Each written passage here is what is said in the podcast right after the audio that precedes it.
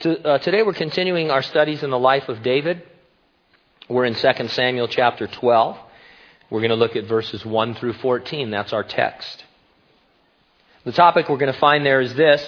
The prophet Nathan tells a story about a poor man's pet ewe lamb in order to expose David's sin of adultery and murder. The title of our message this morning, Embraceable Ewe. Let's have a word of prayer. Lord, you're so good to bring us to this place and to give us these next few minutes where, as much as possible, Lord, we can focus our heart's attention on you and how you are revealed in your word, in this word, these 14 verses. They involve a rebuke, they involve a confrontation, but they teach us so much more than that about your heart of grace and your love for us as your children, Lord, and uh, the things that you want us to be doing and hearing and uh, the business that you have us to be about. And I pray, Lord, that nothing would get in the way of our heart hearing from you this morning. And that as we leave this place, Lord, we would know that we've had an encounter with the risen, living Savior, with Jesus Christ by His Spirit. We thank you and praise you in Jesus' name. And those who agreed said, Amen. You're the man, or its slang equivalent, you demand, is a phrase we sometimes use as an expression of praise. As a matter of fact, my, my grandson, uh, he's given to pointing now. That's what he's into. He just points at everything. When he points at me, I point back and I say, You the man! And uh, he hasn't gotten that yet. He just says, Papa, which that's fine. But anyway, uh, You've probably said this, or certainly you will now because you want to be like me. But uh, anyway, uh, it's an expression that means you're the best, or you're someone I admire, or you're someone who can make things happen. Normally, it's something you want to hear said about you or to you. Not at all something David wanted to hear said about him. When his friend and God's servant Nathan came to him and said, You are the man it was to expose his sin of adultery with Bathsheba and his ordering the murder of Uriah, her husband. As I thought about this confrontation, and that's what it is, I started to see that God had told Nathan, You're the man who's going to tell David, David, you're the man. God sent him to David to share his word with the hope of seeing David repent. God sends you and I to share his word with the hope that those who hear it will repent. We are his Nathans today in all of the various circumstances in which we find ourselves. And so I'll organize my thoughts around two points. Number one, you are the man God sends as his messenger. And number two, you are the man God says in his message. And so, first of all, verses 1 through 6, let's talk about being messengers. Jesus spoke of our being sent when he gave what we call the Great Commission. It's Matthew 28, 16 through 20. I'll read portions of it to you. It goes like this. Then the eleven disciples went away into Galilee to the mountain which Jesus had appointed for them. And Jesus came and he spoke to them saying, All authority has been given to me in heaven and on earth. Go therefore and make disciples of all nations, baptizing them in the name of the Father and of the Son and of the Holy Spirit teaching them to observe all things that I have commanded you, and lo, I am with you always, even to the end of the age. I've understood Jesus' command, go, to mean as you are going. It means as you are going through your daily, regular life. You don't need to go somewhere as a missionary in order to fulfill this commission. Now, it's a great verse for missions groups and for missionaries. There's nothing wrong with applying it that way. Uh, you know, uh, go into all the world, you know, and, and, and if, if that for you in a particular time or for your lifetime means some foreign country or some other place, that's fantastic. But uh, sometimes I think we read it that way and it limits what Jesus was saying to every Christian, not just you know, his 11 uh, disciples there, not just to ministers and missionaries, to every Christian. He's saying, look, as you are going through your life, you're going to encounter people. Uh, and when you do, you need to share with them my love for them and lead them to me, make them disciples, uh, and see that they get grounded in God's Word. And so let's see what we can glean from Nathan, his particular messenger to David, about our uh, responsibility or, or, privilege, really, to be his messengers wherever we are. Uh, verse 1 Then the Lord sent Nathan to David, and he came to him and said to him, Now, let's stop there for a minute. We see very definitely that Nathan was sent by the Lord. There was a timing to it because it says, Then the Lord sent Nathan. And if you are looking at the chronology of these chapters, it's about 10 months to a year after the events of chapter 11, after the adultery uh, with Bathsheba and the murder of Uriah. Then, in that timing, the Lord sent Nathan to David. And so we get from that that Nathan was sensitive to God's leading. Why didn't he rebuke David earlier, assuming he knew about this? And actually, that's a good assumption.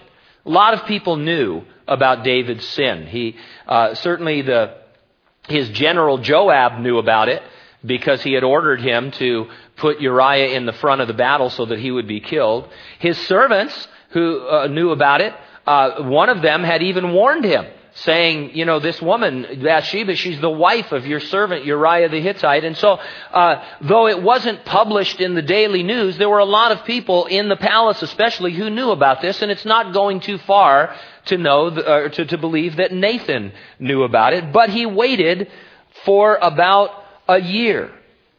He was sensitive to God's leading. On the other hand, once he was told to go, he didn't hesitate at all he went immediately. Some of us rush into things thinking we are doing the Lord's work. We have everything figured out. We hear about something and we give it a cursory prayer and then we, man, we're gone. You know, uh, this has to be done right now. Uh, uh, you know, nothing can happen until this happens. Others, we wait and we wait and we wait even after we've heard from the Lord. It's like, well, let's wait and see what happens. Maybe it'll take care of itself. And so we've got people at both ends of the spectrum, and God understands that, and we need to understand that, and we just need to hear from the Lord and be sensitive to the Lord's leading. There is often a timing, an important timing in certain of uh, the things that the Lord gives us to do. And in our own devotions, we should be developing an understanding of how the Lord speaks to us through His Word and by His Spirit so that we are in that timing. Think about being sent to David.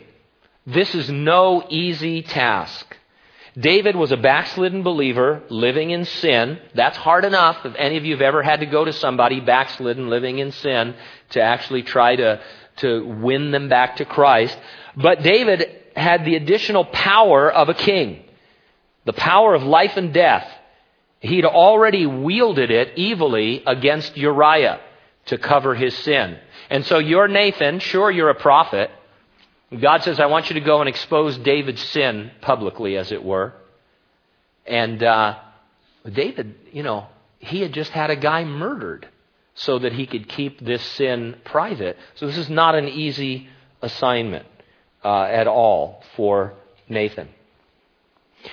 When God revealed to Nathan that he was sending him to David, I think it would have been a great comfort to know he was in the Lord's will as his messenger. Didn't guarantee the results, but it brought grace to his heart. And so there came that time. I'm not sure exactly how the Lord brought this to Nathan, but he brought him the message and he told him it was the time. And though the danger was still there and still real, he went with a greater confidence and boldness because he knew it wasn't just out of his own impulsive nature and he wasn't procrastinating. He said, I'm doing the will of the Lord. It's encouraging to realize we've been sent with God's Word. There's no guarantee it will be received by either sinners or saints, but it does give us great comfort to know that we are God's messengers, that He has sent us. Now, the genius of God's plan for each of us to go, or as we're going through the world, is that we develop relationships with folks. Here's what I mean. Look at Nathan and David. Nathan was a prophet. He was God's prophet to the nation of Israel in that kingdom. But he was really more than that to David. He was more than just a prophet punching a clock. He was a friend to David. He was close to him. We know that because one of David's sons is named Nathan. 2 Samuel chapter 5. David takes Nathan into his confidence in chapter 7 about his desire to build the temple. It was a, you know, almost a secret desire, a personal desire, a, a dream that he had that he shared with Nathan. Nathan will name Bathsheba and David's second son in chapter 12, verse 25. And later he's going to remain loyal to the king and to Solomon when Adonijah seeks to usurp the throne. And so he was a prophet. He served the Lord in that capacity. That was his role but he was also David's friend. And you know, whether it's your neighbor, your coworker, or your fellow student, or these people that you see at the, you know, at the market all the time, you have a relationship with them, and, and it's a little bit harder most of the time to ignore people that you have a relationship with. Uh, the guys here in the fellowship, they do a lot of street witnessing, and, and we're excited about that. It's a great thing, just cold witnessing, you know, going up to somebody, handing them a tract, asking them what do they know about the Lord Jesus Christ. It's fantastic. But I remember before I was a Christian and people would do that to me at the University of California, Riverside, I thought they were all whack job, nut jobs, and I'd take their stuff and just toss it in the trash so it couldn't, you know, pollute anybody's mind uh, when what they really needed was existential philosophy. You know, that kind of a thing. And, uh, you, you could ignore people that you don't know. It's an imposition. But years later, when I was struggling in my life, and my good friend who I had worked with for some time at the title company, Lauren Faulkner, when he became a Christian, I had to deal with it. I had to understand it. I had to try to put it into perspective. Why was he different? Why weren't we close friends anymore? Why had his behavior changed? You know, those, why was he so intent about sharing Christ with me? And so God's genius is that, uh, you know, there, there's no doubt that, you know, going on a missions trip or as a missionary or whatever, that's fantastic. You know, we do that, obviously, especially short-term missions. Uh, but the real mission is just the going out into the world. You and I, living where we live, working where we work, uh, wherever we shop, that's the mission. Verse 1 continues, and he came to him and said to him. Now we're going to see what follows is a masterful parable. In the New American Standard Bible, it's formatted to look like a psalm. In other words, it was a prepared, inspired message. We are not sent with our own message or ideas. We're sent with God's message. It's the gospel, the Word of God. And we need to be true to its content and its character. We don't want to add to it. We don't want to subtract from it. And even those of us who sort of in a, in a good biblical way pride ourselves on being, you know, uh, accurate to the Bible, we still sometimes add our own nuances to the Word of God, things that we think people should be doing or shouldn't be doing. And we just need to be careful that when we're sharing with people, we're giving them the undiluted gospel of Jesus Christ. Jesus was God in human flesh. He came to the world. He died for the sins of the world. He was buried. He rose from the dead. He's coming again. And it requires personal faith in Him to be saved. Uh, those are things that we need to share with people. I must remain convinced, too, that that gospel is the power of God unto salvation. I must continue to believe it is sufficient in and of itself and that it needs no propping up from things that godless men think they have discovered in their own research into the human psyche. And you know, I, I think a lot of times, if we're honest, in, in that, you know, human part of us, as it were, where we're sharing with somebody, Sometimes we are a little bit embarrassed, not about Jesus, not about the gospel so much, but we realize that what we're saying sounds so fantastic or so simple. And, you know, um, I don't know about you, but I've been accused of this. You know, there are people who they consider themselves intelligent and smart and educated. They think you're some kind of mental idiot if you become religious. You must not have studied at the right universities. You must not know that there's, you know, modern knowledge. Uh, that you know the theory of evolution has been proven true and these kinds of things you know and then you're like and so you kind of sometimes you're embarrassed you think you're coming across as an idiot as somebody who's not very learned uh, when in reality the gospel, the simple gospel saves. And if people do want to argue with you beyond that, we do have an apologetic. We have an answer that we can give in all of these areas, and it's a better answer than the world is given. I mentioned evolution. It's easy to show that there's no proof for evolution. And, and, and, there's never been and there never will be. And so that's why scientists today say, well, we don't even need any. We don't need any. Evolution just happens all at once. There's no transitional species. There's, there's no monkey that's getting up, up, up, up, up, and now he's a man and he shaves with a razor. There's nothing like that. We don't need that because all of a sudden there's a quantum leap of evolution. Well, how does that happen? Oh, and these are scientists say maybe aliens helped us. God didn't do it, but Martians, maybe they did. And after all, because Mars needs moms, uh, you know, so it's crazy. And so who's the crazy person? It's the person that doesn't know the truth of the gospel of Jesus Christ. The fact that something is simple and straightforward doesn't mean that it's wrong. Uh, let's see if we can get out of verse 1. Then the Lord sent Nathan to David, and he came to him and said to him, There were two men in one city, one rich and the other poor. The rich man had exceedingly many flocks and herds, but the poor man had nothing except one little ewe lamb, which he had brought uh, excuse me, bought and nourished, and it grew up together with him and his children. It ate of his own food and drank from his own cup. It lay in his bosom, again, the embraceable you, and it was like a daughter to him. And a traveler came to the rich man who refused to take from his own flock and from his own herd to prepare one for the wayfaring man who had come to him. He took the poor man's lamb and prepared it for the man who had come to him. And so two men lived in this city, one rich, one poor.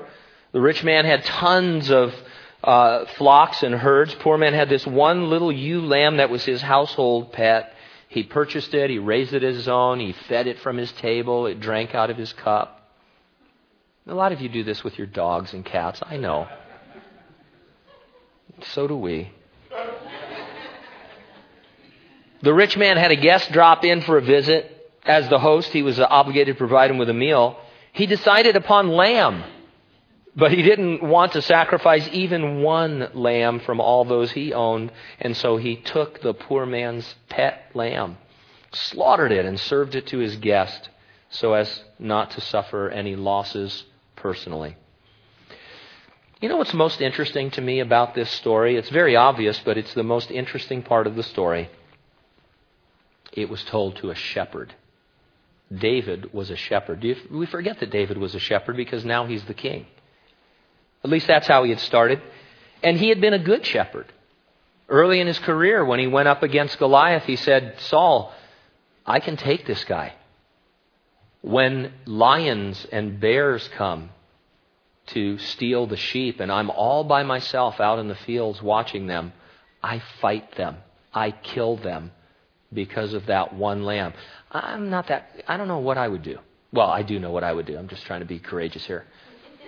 You're out in the middle of nowhere, you're tending sheep, there's no corral, all of a sudden a, you know, lion comes along. Birds got to fly, fish got to swim, you know, I mean, you, know, they. It's the circle of life. What's one little lamb, you know? But no, David said, I, hey, you guys, you 99, you stay here, huddle together. I'll be right back. I'm going to kill me a lion. And I mean, he was courageous about that. It's not going too far to suggest that David may have had his own little pet lamb from time to time. As king, he was to have a shepherd's heart for each individual subject he ruled over. That was the whole point of him being raised up as a shepherd, so that he could make application of that to the children of Israel so that he could look at every individual subject of his and say, I'm going to protect you from the lion and from the bear. No matter how poor you are, no matter how weak you are, I am your shepherd king. But instead, he had become the lion. He went in and he stole the sheep and he devoured the sheep. Oh, David. I'll tell you, this is powerful stuff. God told shepherd, a shepherd a sheep story. He met David right where he was at. You know, it's not always possible, but I think it, we can, uh, if we think about it, meet folks where they are at, and certainly without compromising God's message. I think we ought to try more to craft our presentation of the gospel without diluting it in a way that they would find most meaningful. One of the ways I've tried to do this, it's not a, you know, an original idea with me, but it's a good idea, uh, at funerals. Uh, a lot of times, you know, someone is deceased, they probably had a career, uh, most of the people there knew their career and were touched by it and uh, maybe worked with them, coworkers and all that. And so I'll look at somebody's career or what they were most interested in, and I'll try and make an analogy from the Word of God with a parable or a story or something to show people how the Word of God impacts, you know. And and because like with David here, David's going to hear this and, and he's going to have a, a reaction to it because he doesn't understand really that it's about him. And then when Nathan says, You're the man, there's nothing he can do but repent because he understands that he's pronounced judgment on himself. And so it's very powerful. Now, I mentioned in our last study that Bathsheba was most likely an unwilling participant in this adultery. This parable seems to make that even clearer, at least to me. The rich man in the parable took the ewe lamb. David took Bathsheba from the man who loved her and whom she loved. How would David respond to this injustice? Well, verse 5 So David's anger was greatly aroused against the man, and he said to Nathan, As the Lord lives, the man who has done this shall surely die, and he shall restore fourfold for the lamb, because he did this thing and because he had no pity. David pronounced a judgment that went beyond what God's law would have required.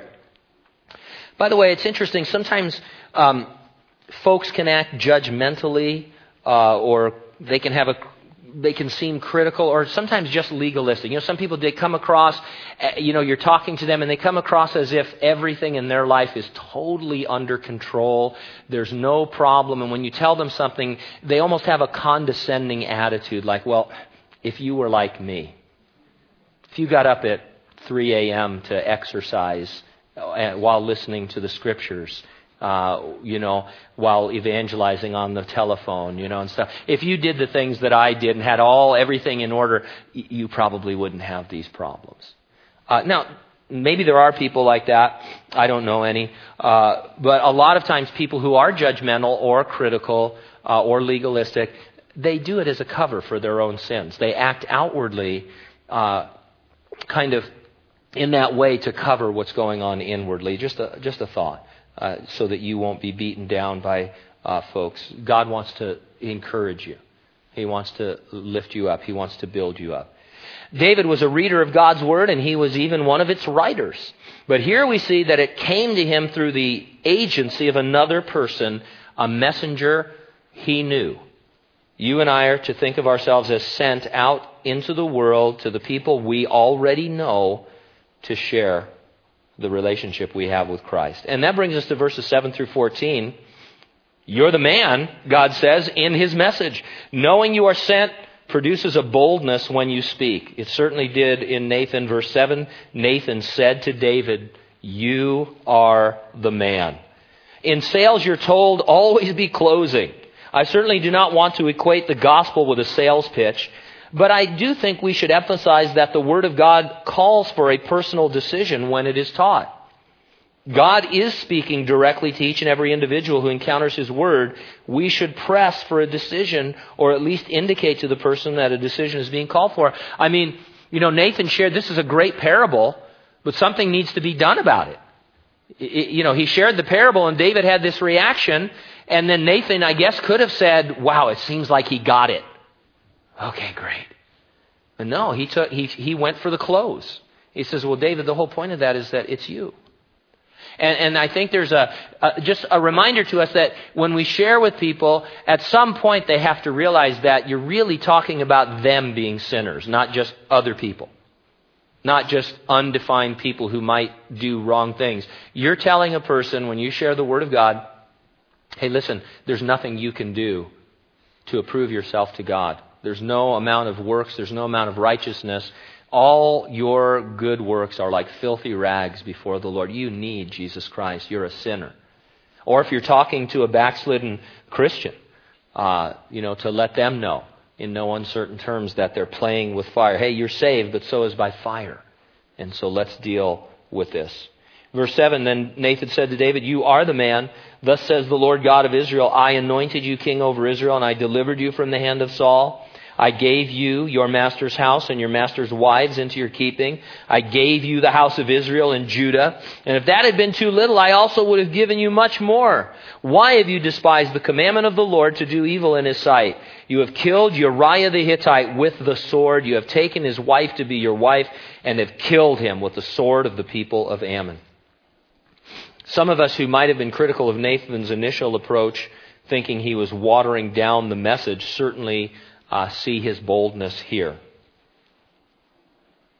Verse 10 Now therefore the sword shall never depart from your house, because you have despised me and have taken the wife of Uriah the Hittite to be your wife.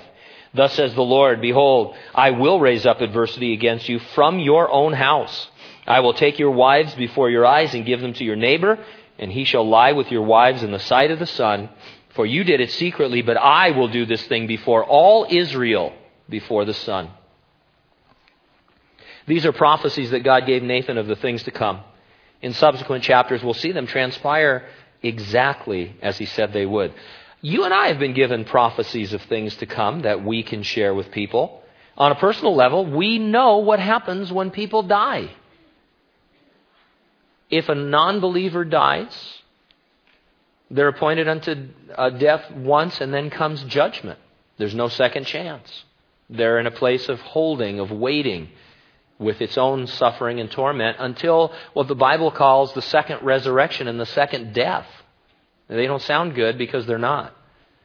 All the wicked dead of all time are raised from the dead, given resurrection bodies that can endure suffering for eternity. And when their name is looked for in the Lamb's book of life, it's not found there because they didn't respond to the, uh, the conscience that God had given him or to the creation that God had put around them to seek after the Lord so that he could bring them more of his revelation of himself. They didn't respond to the gospel when it was brought to them. And so they're lost for eternity. And so we know this. We also know that those who are believers, when they die, to be absent from the body, they'll be present with the Lord immediately, awaiting their resurrection body, their glorified body. We know that some believers will never die.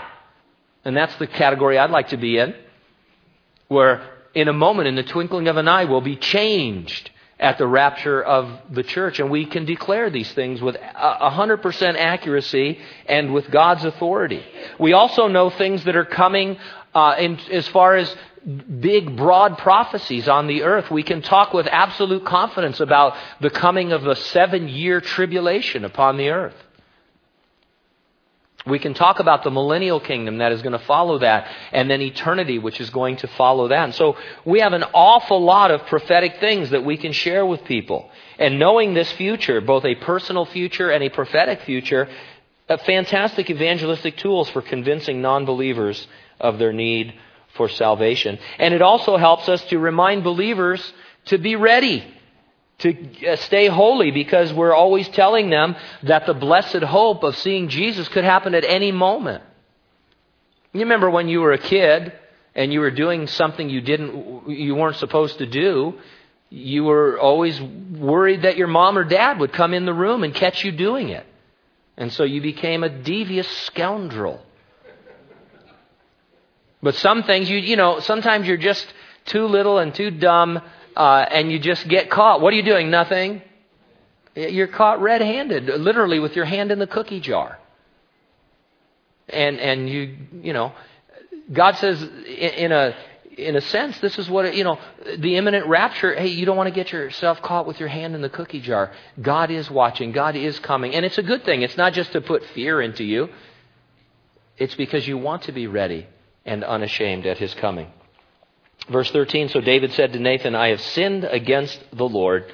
Well, hadn't he sinned against Bathsheba? Against Uriah? Against the entire nation? Well, yes, of course he had, but that all stemmed from the root of his sin against God. God's message isn't that we need to reform our behavior. It's that we require a fundamental change from within. We need regeneration, not reformation. We need a new heart, not just new habits. Something we can glean from this is that too often we, and by we I mean the church, we hype a specific sin trying to show how evil it is when God is seeking sinners. When God, God's going for the root, we are always looking at the symptoms. God does nothing to downplay David's sexual sin. But through the sheep story, we learn that it was just, it wasn't just David's sexual passions that were in play here. It was his covetousness that was the root of his sin. David had tons of wives and concubines. He wasn't hurting for a date. It wasn't that, you know, he had all this sexual energy that was pent up and he needed to find somebody. He had all that. He coveted another man's wife and sinned with her sexually, but the root really was this covetousness. I think we need to be careful about singling out particular sins because when people come to church and we're singling them out, their particular behavior, here's what they hear. They hear us say, God hates you. We're all doing fine. We sin. We have sins, even sexual sins, but they're not as bad as your sin. They're certainly not as bad as your sexual sin. This is the one sin God hates in this generation, and so you're lost. And, and that's why we don't have uh, uh, many times people coming into the church who feel like they can hear the Word of God because they think that God hates them. And, and they have good reason to believe that. You know, it's interesting if you study church history, even recent church history here in the United States, um, it wasn't too long ago that the one sin that everybody was speaking out against was alcohol. If you drank, oh man, hellfire and damnation. That was it. And there was temperance movements and all of that. Fast forward, it's what year is it? 2011? Almost every Christian drinks. So what happened to that? Well, it became not uh, such an important issue. But now we have some other sins that we can camp out on. I'm not saying that things aren't important or that they're not sinful, but the best way to handle this is to just go through the scripture verse by verse, line by line. When you come to something, you talk about it. If God says it's a sin, guess what? It's a sin. And, and, you, and you're honest about it.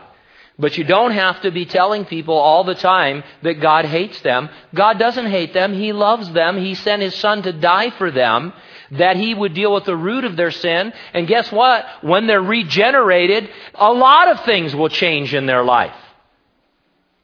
They'll come under the authority of the Word of God and the Spirit of God, and sins will fall off of their life. It's a fantastic thing.